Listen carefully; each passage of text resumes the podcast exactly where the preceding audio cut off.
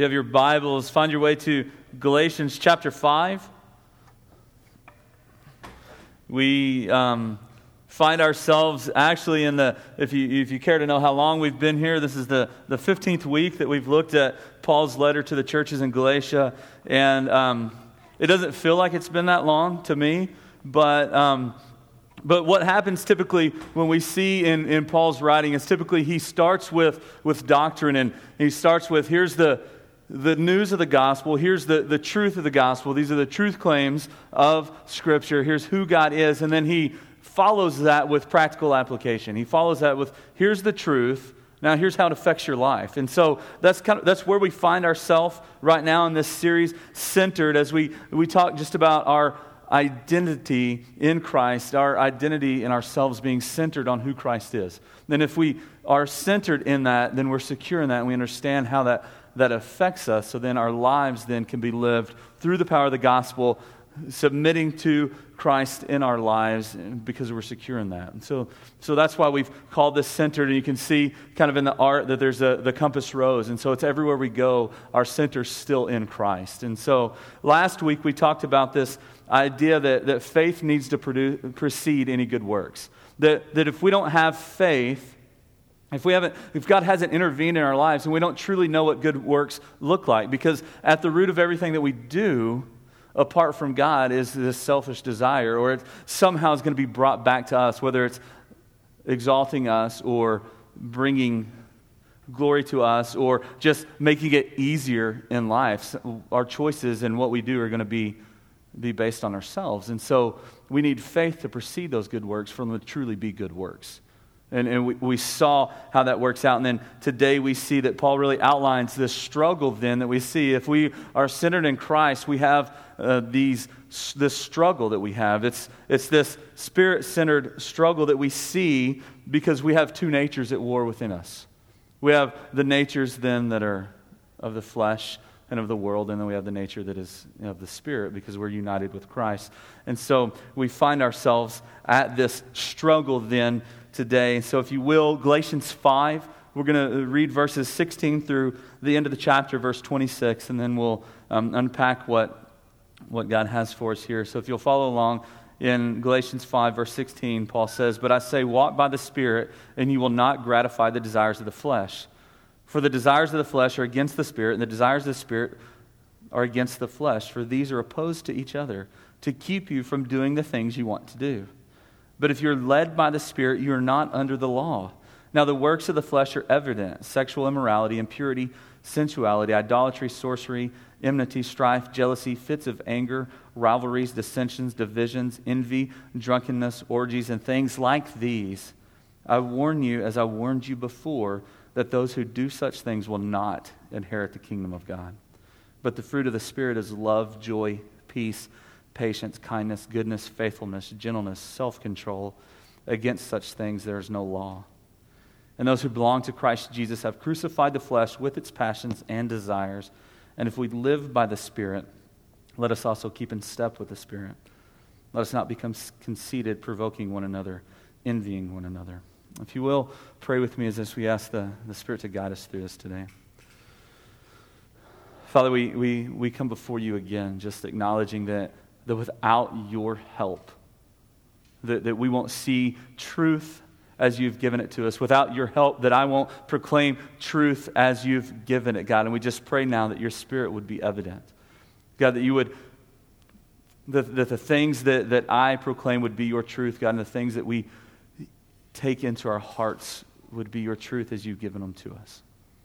And we just pray that, that we submit to you. And we just thank you that you didn't leave us alone, that you pulled us out of that pit, yet you gave us the ability to live by your Spirit. And it's in Jesus' name we pray. Amen.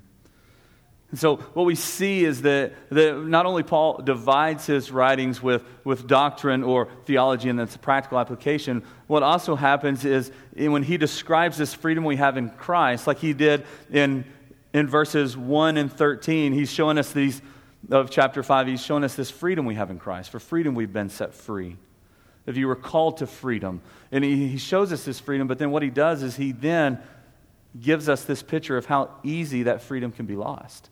or how easy that freedom can be used for something else. So he doesn't want us just to get in this idea of that we're free and then we fall in just to living how we want to because we're free, but he warns us that you have to protect that freedom. And this really, this idea isn't that so far from us right here because we realize being in a town located right by Fort Hood that we understand that freedom's not free. That, that freedom is something you have to continually work at to ensure it. And so we're constantly reminded of this idea in our lives as we see the action of the army around us, but we seldom take that into place in our spiritual life. That this freedom we have in Christ, we, we have to work at it, we have to protect it. We have to consciously be making choices to maintain that freedom, or we'll lose it. And so, as we read this passage today, we see that through the Spirit we can maintain that freedom. It's through the Spirit that we do that. So we won't fall into using it, uh, this, this freedom in illegitimate ways for illegitimate gains, but we'll actually see and realize, as, as John Stott says, that we can enjoy Christian liberty because of the Holy Spirit. That when we see the Holy Spirit work in our lives, that's when we truly enjoy Christian liberty, this freedom at work. And so, what we see today in this passage we read is that, that Paul's framed rather nicely this spirit centered struggle that we have. And it's this struggle that's universal in its appearance, but it's unique in its application in our lives. That we all struggle, that's universal. We all have this struggle at war within us.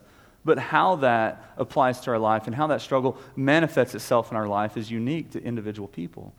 And so, if we're going to see that and if we're going to move past that, we need to, to clarify this struggle. And, and, and through this clarification and understanding what this struggle is, we really realize how then we're conquered by it and how we can then conquer the struggle or overcome it. And then, really, we, we do this in our life. I, I like watching soccer. Keaton is, is really into soccer right now, and, and I like watching it. We'll watch it every now and then, watch it with him, trying to, to show him how professional plays soccer so that he might then take that. But, but the more we talk about it, the more I realize I really don't know everything about it. And so, as I'm explaining it, I, I can't completely clarify what's happening because I don't have a total grasp of it myself. I don't have this clear picture of what's happening all the time, and so then I can't give him a clear picture of it. It's the same thing that we have in this struggle. If we don't clarify this struggle and we don't understand what it really is, then we, there's going to be gaps and holes in our understanding of it, and that's going to lead to deficiencies as we live our lives. And so, what we see in verses 16 through 18, that we see that we need to, Paul's clarifying this struggle. It's a, a great clarifying statement in verse 16. Walk by the Spirit, and you will not, not gratify the desires of the flesh. He's clarifying this and saying, here's your freedom, and here's how to not use it illegitimately. He reminds us that we need to walk by the Spirit. So we use our calling in a manner worthy that we've received it. That's what he says in Ephesians 4 1. He says that he urges you to walk in a manner worthy of the calling that you've received. And the same thing here is that walk through the Spirit, and you'll not gratify the desires of the flesh. So if we're going to indeed walk in that manner, that's not gratifying the flesh, that's not giving in to these desires, we must clearly understand the struggle that we're in. And so to do that, we, you first have to ask yourself is there a struggle within you? Do you, do you really see a struggle in your life? As you're living your life, do you see a struggle between what God tells us to live like in the gospel and how we actually live our lives? Is there actually a struggle? Because if there's not, you got to go that first. Because if faith precedes good works, then faith precedes the struggle because we don't understand that there's a different way to live our life apart from God. So if there's not a struggle within us, then we need to deal with that first. And we need to see the gospel that says we're dead in our trespasses and sin. And we submit to that. Because if there's a struggle, we know that we're living by the Spirit. Why? Because we see the difference in our life prior to Christ, being united with Christ, and then after.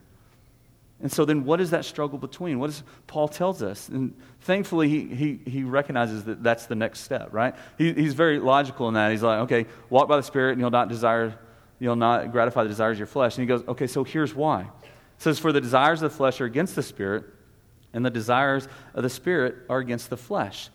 That's the struggle. He just clarified the struggle. So, what he does is he says, okay, it's between two wills the will of the flesh and the will of the Spirit. So, the flesh on one side that's drawing our, our gaze and, and, and our attention, that it's, it, it, it's pulling us that way. But then on the other side, if we're united with Christ, we have His Spirit within us. And so that the, the Spirit then is pulling us that way. And so we see this clearly defined struggle between two wills. And it's the, the two opposite extremes of that it's the desires of the flesh, our sinful nature, and then the desires of the Spirit. And, and really, we see this all the time. We see this all the time that we need to understand what we're talking about in order to truly understand it. And it started making me think that when we first moved, moved over here, um, we, we were surrounded by soldiers. And so we would start talking to them out front and doing all that. And I, I didn't understand half of what they were saying because apparently the Army speaks in acronyms.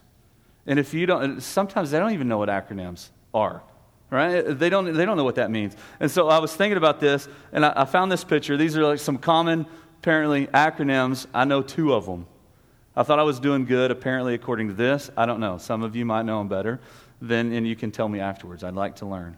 Okay? But, but we have, have to clarify what's happening in these conversations, or I just result to laughing when they laugh because I think that's when you're supposed to, right? I don't know what's going on. So if they laugh, I'm like, oh, yeah, that's great. I have no idea what that means because they're talking about all this. And that's the first thing they say. They start using acronyms. The first thing I ever hear anyone say is, What's your MOS? I'm like, why can't they just say what it is? Right? Because then we all get to know. But that's what we need to do in our lives. We need to clarify that struggle within us. We need to see exactly what it is so that we can then live within that struggle and we can see how we can overcome that struggle. If we truly see this struggle, or if we truly clarify what this struggle is to begin uh, with, this desires of the flesh or our sinful nature, the desires of our spirit or the Holy Spirit, then we can truly understand that. And so when Paul says these desires of the flesh, he's, he's using the word, uh, the Greek word sarx, which, which basically means um, to reveal an aspect that's dominated by sin. He's talking about our sinful nature. He's not talking about our, our literal flesh. He's talking about the sinful nature that we have. He's, he's, he's saying that. And then when he talks about these desires, it's this word epithumia. And it, it, basically, it's this lust or a craving. And so what he's saying there is that we have this, these desires, these, this lust or these cravings for the things that, that are dominated by our sinful flesh on one side. But then we have the desires of the flesh. And so we see that these desires of the flesh, then, or as Tim Keller says, these over desires. Because not everything is necessarily bad. Food can be good until there's an over desire for it. And that's when we see these desires, these lustful attitudes changing the way things are, or this old self, this human nature that comes in. And then we see the desires of this new self. That's what Paul says in 2 Corinthians that, that if you're in Christ, the old is gone, the new has come. These new desires come. But what's interesting is you look in, in the text here, these desires aren't these lustful desires because they're of the Spirit. And, and God's Spirit can't have inappropriate desires for something because that's outside His character. So if the desires of the, spe- the, the desires of the Spirit are pure because they come from God. And so not only are there two opposite, but there's, there's good desires versus these, these inordinate or lustful desires. And that's the struggle we look at. That's the struggle we live in. And as Christians, we have this continuing struggle because we have these two natures that are continually at war with us, within us. We're continually drawn to the things of the world. We continually see the desires of the flesh or our, our old nature want to draw us to them. But then when we, when we see that, we see the Spirit pulling us towards its desire. And so when we look at that, two things can happen. You can either be conquered by this struggle, or you can conquer it. You can either submit to the Spirit and therefore overcome this struggle, or conquer this struggle. You can submit to your fleshly nature, your old self, these lustful desires of your sinful nature, and then be conquered by the struggle.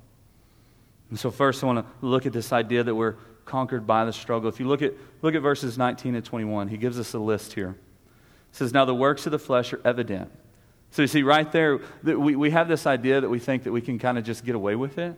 And you say, no, they're evident. You can see in people's lives which nature they're being drawn towards. It's evident, it's out there, it's visible.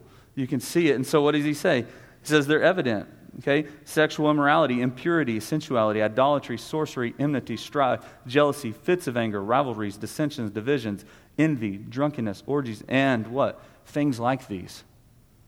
So we can't, it, that takes that, things like this takes out our ability to look at this and say, well, I don't have any of those, so I'm good. And he said, no, anything like this. This isn't an exhaustive list. This is like, this is just what came on the top of his mind. I don't know if that's maybe because this is what he's seen in this church. And so he's listing those. But he says it's the things like these. It's these desires of our old self. It's these desires of the old self. And when those are evident in our lives, that's when we're being conquered by the struggle. Because our life is defined by that. But another thing we need to look at in this list is it, is it encompasses everyone. You can see that there's both items that you could say are both for religious people selfishness, envy, jealousy. And then you can see ones for non religious or irreligious people the immorality, the drunkenness. You, you, can, you can go in both avenues. It's not just these are the lists for bad people. No, that you can. There, there's not many people that are jealous that are outside of religion because they just get what they want, right? just go do what you want. So how can you be jealous of something? You just go do what you want. So it's really a list for someone that's actually within religion. Because then you see what people want and you desire it, but you, you try to do the right things and you don't allow yourself that. So jealousy springs up or envy springs up. So what happens then is we see that because this list encompasses both sides, that there's no distinction in these desires or this evidence of the sinful flesh in us. We like to compartmentalize sin and say that these are worse than others. But if we look at this list, everything is the same. We can't just simply say, well, that's worse than what I do because it's more evident. No, they're all evident. And if they're all evident, then you're ruled by that sinful nature. This prevents anyone from being exempt of the consequences of these actions. We can't say that there's different levels because they're all evidences of the sinful nature. This, this flesh that's dominated by our sinful nature, they're all evidences of that. And while they might manifest differently or apply to our lives differently, it doesn't make anyone more or less responsible for those actions or more or less condemned because of them. And we, and we see that, that we like to do that, right? On one hand, what happens then, we see a list like this. And and we see that we're starting to be conquered by the struggle, so what do? You fight back, right?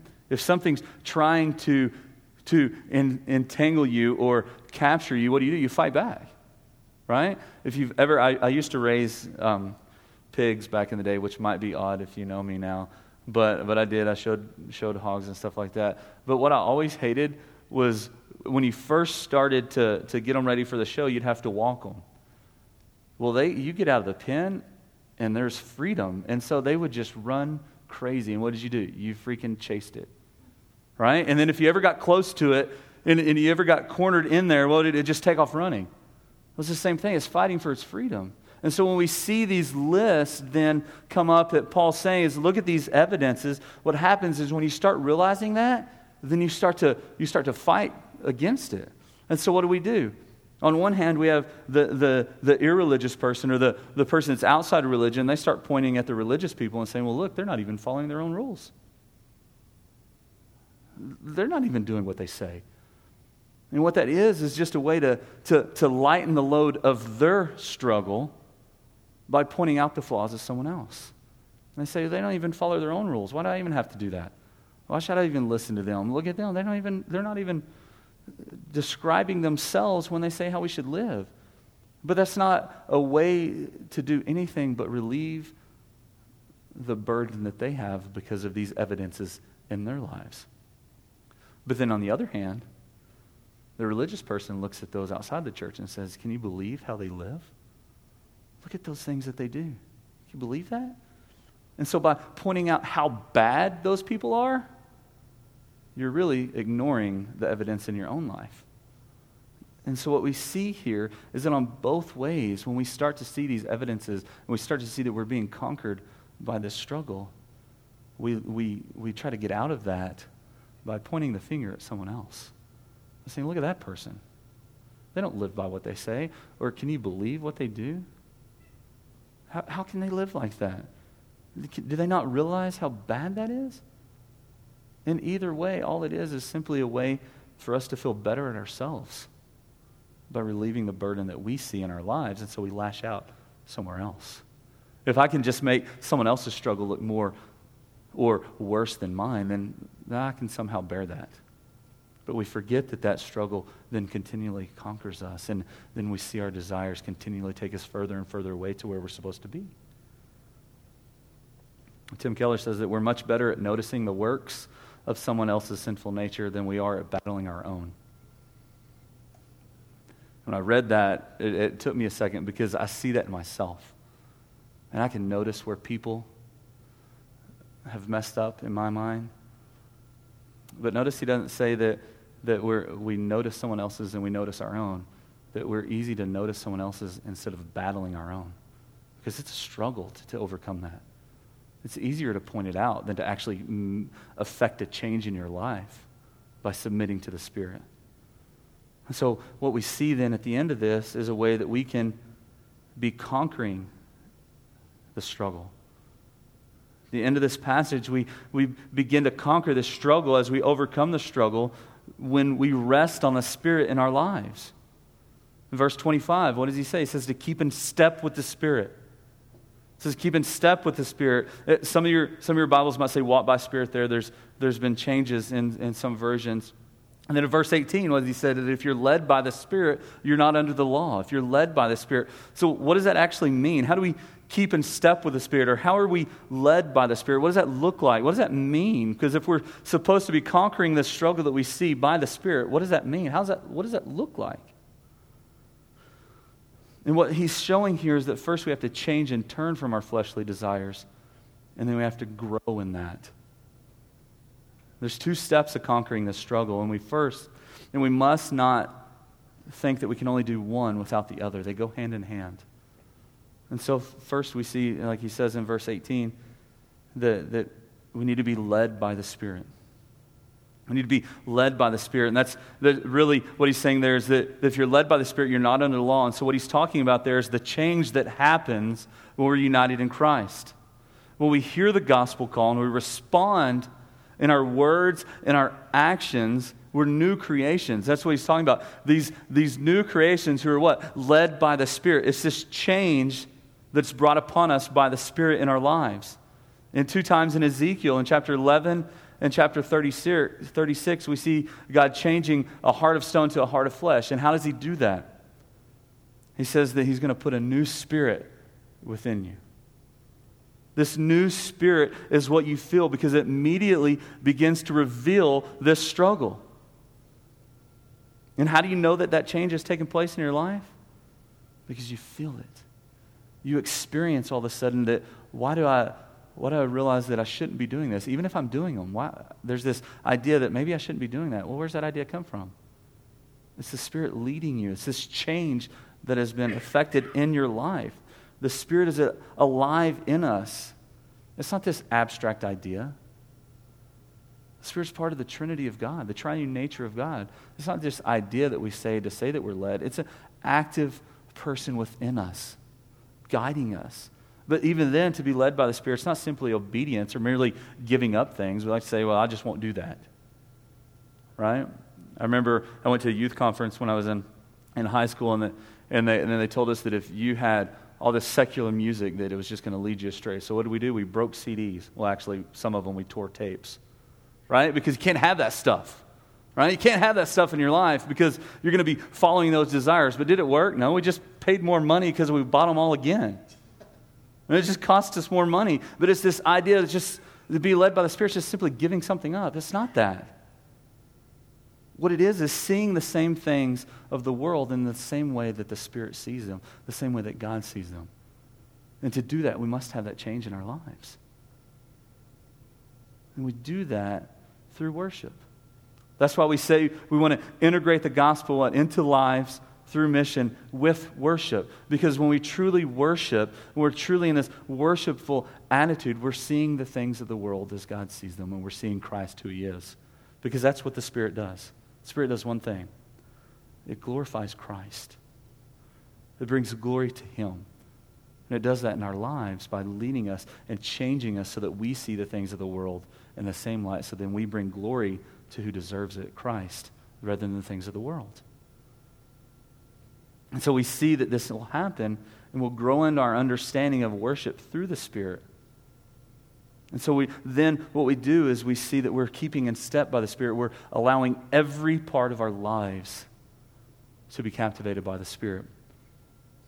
I got a I got a picture here of some a cotton farm. You can't really tell. I should have blown up a little more. But what you see here is there's a little depression. You can't tell that big. If you look on the computer screen small, you can see that there's a little depression there, which tells me it's probably not in West Texas where I grew up. That's all I grew up around, this cotton farm.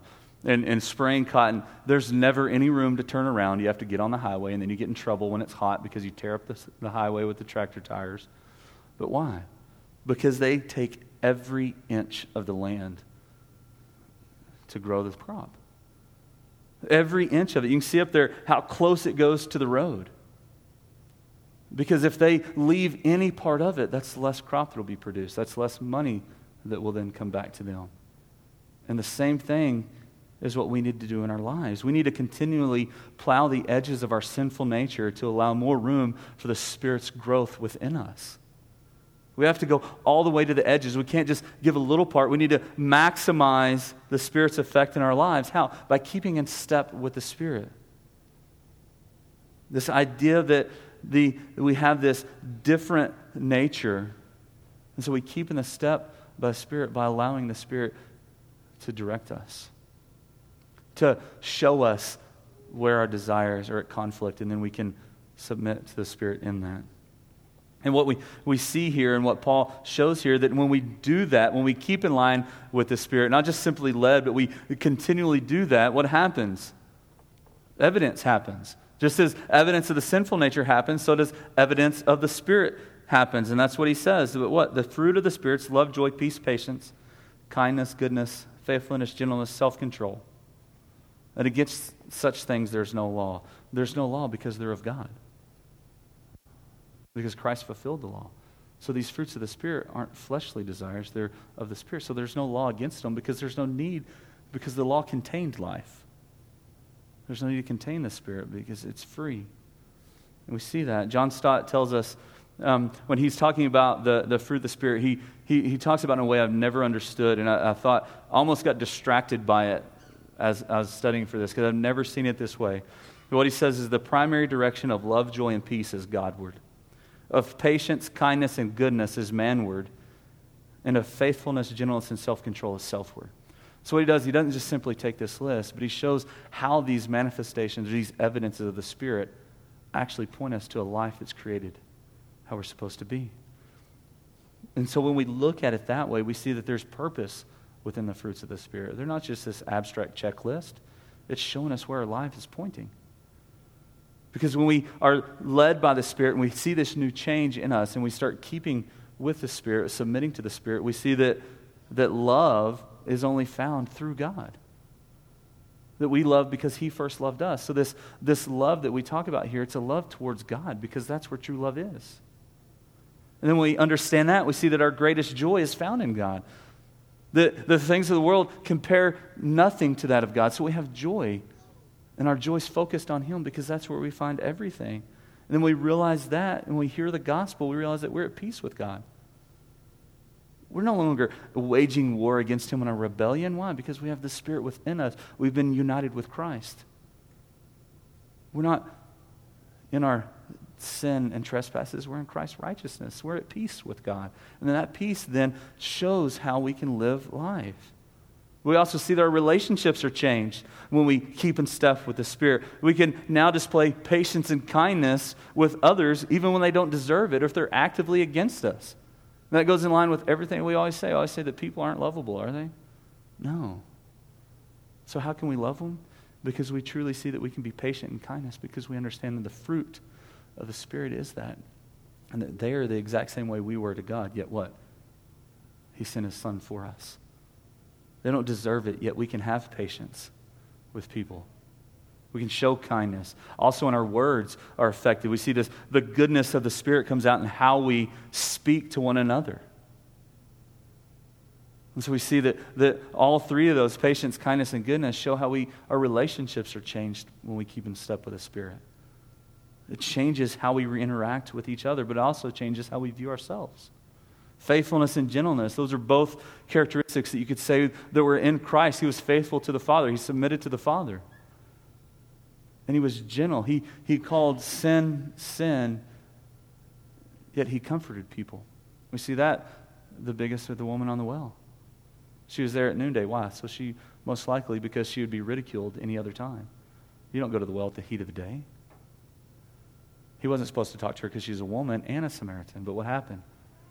He still talked to her. He still acknowledged her in gentleness, but he still called out her sin. So you can do that in a way that is Christ like. And we do that to ourselves as well when we see these natures. And to be able to do that, there has to be some level of self control.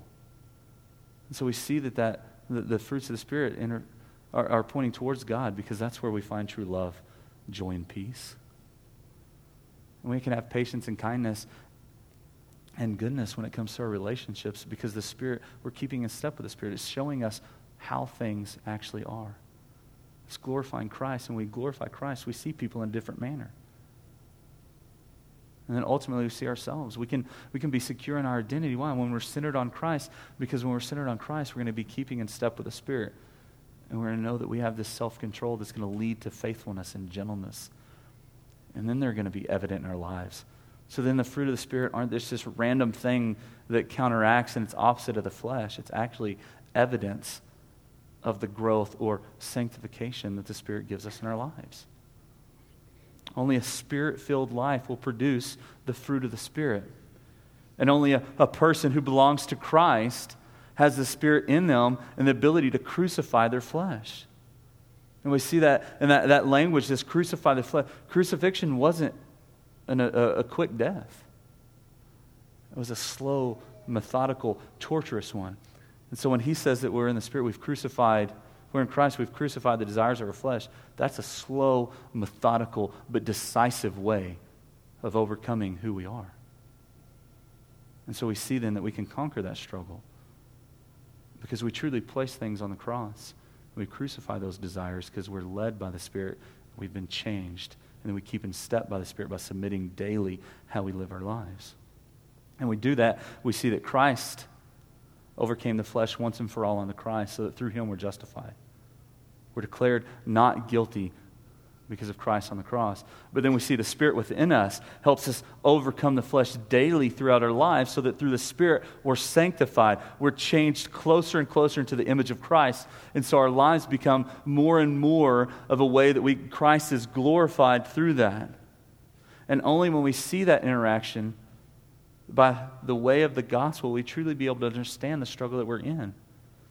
And we truly, and we clearly see that struggle, we can understand that it's only through the Spirit that we're able to actually conquer that struggle. And we truly conquer that struggle, we can see that then our life has its true purpose. That's one to bring glory to God because that's where it belongs. Let's pray.